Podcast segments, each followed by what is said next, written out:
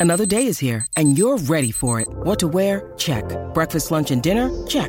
Planning for what's next and how to save for it? That's where Bank of America can help. For your financial to-dos, Bank of America has experts ready to help get you closer to your goals. Get started at one of our local financial centers or 24-7 in our mobile banking app. Find a location near you at bankofamerica.com slash talk to us. What would you like the power to do? Mobile banking requires downloading the app and is only available for select devices. Message and data rates may apply. Bank of America and a member FDIC. Want to witness the world's biggest football game? Head to iCanWin.com.au, predict Australia's score with a crystal ball, and it could be you and a friend at the FIFA World Cup Qatar 2022 semi finals, all thanks to McDonald's. Maccas, together and loving it. TNC's apply. Welcome back to Sports Day. Nice to have your company and lovely to have Daniel Garb. Uh, love his work as sports broadcaster, ABC, AFL commentator, part of the Nest podcast. What else can we throw in there, Garby? Welcome to the show.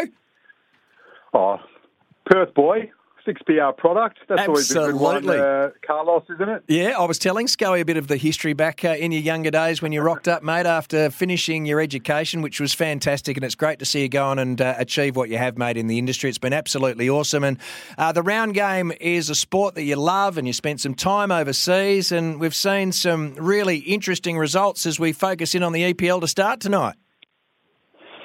Well, we have. I mean, Arsenal are tracking along very well. That was a big game on the weekend, the Gunners and uh, and Liverpool. And Arsenal are just keeping on keeping on at the moment. Um, they haven't hit any sort of hurdle yet, which their fans, including Will Schofield, uh, have Yes. expected to happen. Maybe that will come when the Europa League hots up a little bit and they have to play their best team twice a week. Maybe they'll get tested a bit more then. I don't think anyone expects them to, to knock off Man City for the title just yet, but uh, they're going along beautifully and they beat Liverpool for the first time in a while in the league or in a meaningful game anyway at uh, the Emirates on the weekend. And yeah, the likes of Saka and Martinelli on the wing are giving them just so much drive and excitement. Jesus has been a wonderful signing, of course, and yeah, maybe a couple of decisions went their way against Liverpool, but uh, they created chances, put the Reds under pressure, and uh, yeah, I guess they're the story at the top of the table to uh, to commence the campaign under Mikel Arteta. Garby, it sounds like you're a Liverpool supporter. You don't go for Liverpool, do you? I do. I knew you bloody did. You're talking it down. Arsenal, they they will win the championship. Mark my words. You might Oh, not- come on. You might you won't hear it from me again, but they will under Mikel Arteta. Yes, that's right. I'm an Arsenal fan. What about Cristiano Ronaldo? He kicks his 700th goal. It's about time. He hasn't kicked a, kicked one for a little while. Yeah, he came off the bench actually, so he's struggling for a starting spot at Manchester United, um, and they seem to be tracking along pretty well with that in mind. Um, he just he can't offer enough, I think, in a defensive sense, um, which is weird to say for one of the greatest goal scorers ever. But you do have to defend from the front these days. You do have to press a lot, and perhaps that's just a bit beyond him. So he's a bit more of an impact player at United, but they had an early injury against Everton.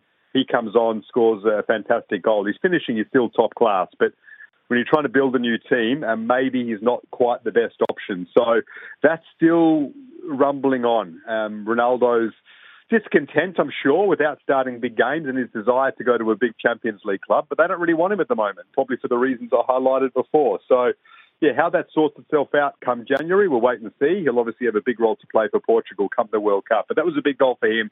Big win for Manchester United away to Everton, who had a big dip in the Manchester derby, where City touched them up in a big way, as they do to most teams. But uh, overall, under Erik Ten Hag, it seems to be a better trajectory for Manchester United at the moment. Now, speaking of Manchester United, British billionaire Jimmy Ratcliffe has made a pitch to the Ga- Gaz- the Glazer, is it the Glazer family who own the club? Uh, they've told him that they are not for sale. Fans not happy that the debt has grown by 23% to 893 million Australian dollars, but uh, not for sale, they say. Yeah, so that would frustrate United fans, but the Glazers continue to pour millions and millions of pounds into their football team. I understand that uh, supporters are unhappy with the ownership, and for good reason. United have faded away enormously since Sir Alex Ferguson left, and I'm sure the Glazers deserve plenty of blame, but they've still pumped a lot of cash into the football team. They just haven't got any results. Maybe that will change under Erik Ten Hag. So yeah, who knows if that would stay the same under new owners or not? Uh, we'd have to wait and see. But uh, yeah, they certainly want the Glazers out in a big way, and they probably won't stop protesting until that happens. Uh, Garby, what about our boy Ange Postecoglou's Celtic in the Champions League? No good. Yeah, that was a disappointing result this morning against RB Leipzig. That's probably one they would have looked at and thought, yeah, that's the chance to get a victory in Europe at home against a beatable side. Uh, they just couldn't quite manufacture the chances they would like in the final third, and then got caught by some uh, smart finishing the other way from a former Chelsea forward in Timo Werner, especially. So, yeah, disappointing one. They won't make it through the group. Hopefully, they can nab a Europa League spot. That would be great. But that would disappoint Ange. Um, he's obviously done an incredible job there at Celtic to get them to the stage to win the title, but he would have loved a big Champions League win. He might still get it, but so they probably just underperformed in Europe. They just don't have the cattle to match it with the best team. So Ange would have had high expectations in the Champions League, hasn't quite matched them, but still plenty to gain for him this season in Scotland. Uh, we're speaking to Daniel Garb, part of the Nest podcast. Now, mate, so what about our girls, the Matildas, defeating a top 20 opponent for the first time, uh, defeating Denmark 3 1? Important win for Tony Gustavsson and uh, the Matildas, mainly for him as coach, to be honest, because the Home World Cup's coming up next year, obviously, and the form hadn't been good enough under him. And, and I think there would have been some question marks at Football Australia as to whether he's the right man to take the team into such an important moment like a home World Cup. He still needs to keep these results coming through early next year for that to be fully um, nailed on that he is the man. But uh, that was a big performance and result by the team for him to knock off Denmark in their own backyard. It's one of the better results, maybe since the Olympics, to be honest, when Australia did reasonably well in that tournament. I think that will just make him feel a whole lot better about his position and, and the team gain in confidence ahead of uh, that tournament. So that was a big one for him. Other than that, it's just a hit out. But those games are almost put on to just try and build some confidence. Denmark wasn't the easiest encounter away from home, and uh, that will certainly be a confidence booster for him and the side. All right, uh, just as we let you go, just going back to that Liverpool blood that is running through your veins, uh, you've gone from world beaters to mid table fodder right now. Liverpool? Yeah.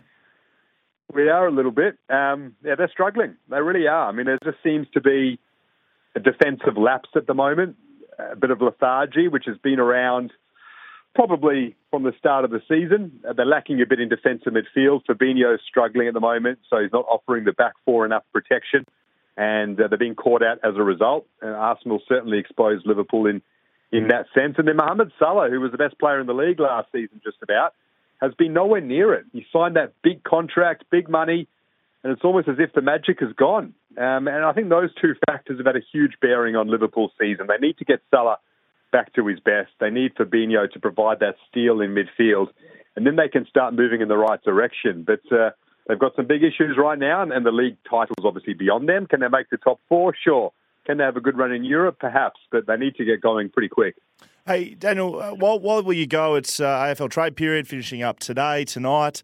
Um, I've seen a bit of action on social media on your behalf around uh, homesickness and, and the comparison between yeah. the round ball game and, and AFL. Can you just expand on a little bit? Because I, have got to be honest, I kind of uh, agree with everything you're saying.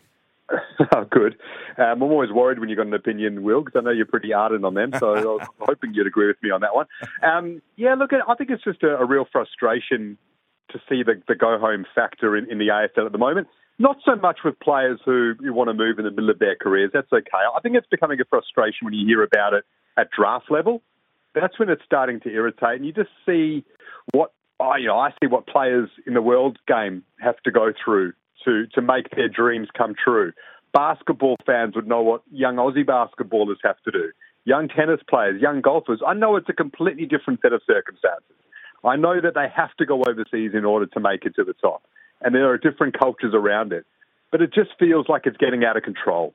Um, when it starts to seep into draft level in the manner in which it is when you've got Victorian kids telling clubs, I'm not going to move interstate, so don't pick me. Um, it's a worrying trend, and it's seemingly, seemingly getting worse and worse by the year. And it compromises the draft. And the go home factor after a year or two is an issue as well, obviously. And I just like to see them toughen up a little bit. Like, it's not that bad, is it? How hard can it be living two hours away, getting paid good money to live your dream? Why wouldn't you want to do that? But it feels like it, mentally it's becoming a condition that's an issue at the moment, unless you've got a family issue. If you have that, full uh, sympathy, I reckon, and that's a different set of circumstances. But other than that, Um, it just seems like it's it's a bit of a problem for the AFL to perhaps sort out, or else the equality of the actual game becomes compromised when the draft system is uh, is starting to to become tilted in that sense. Garby, thank you very, very much for your time. Uh, always value your opinions, and you're a bloke who stepped out of his comfort zone and he spent uh, a lot of time away from home and in different parts of the world. Thank you very much for joining us tonight. All right. Thanks, boys. All the best. Good on you. Daniel Garb there, part of the Nest podcast, as I said, and uh, sports broadcaster. Nice to have him on the program. Thanks to Barbecues Galore. Uh, go to iCanWin.com.au to win a Ziggy by Ziegler and Brown barbecue this summer. Back after the break, we'll have a chat to Mark Allen next. Want to witness the world's biggest football game? Head to iCanWin.com.au, predict Australia's score with a crystal ball, and it could be you and a friend at the FIFA World Cup Qatar 2022 semi finals, all thanks to McDonald's. Maccas, together and loving it. TNCs apply.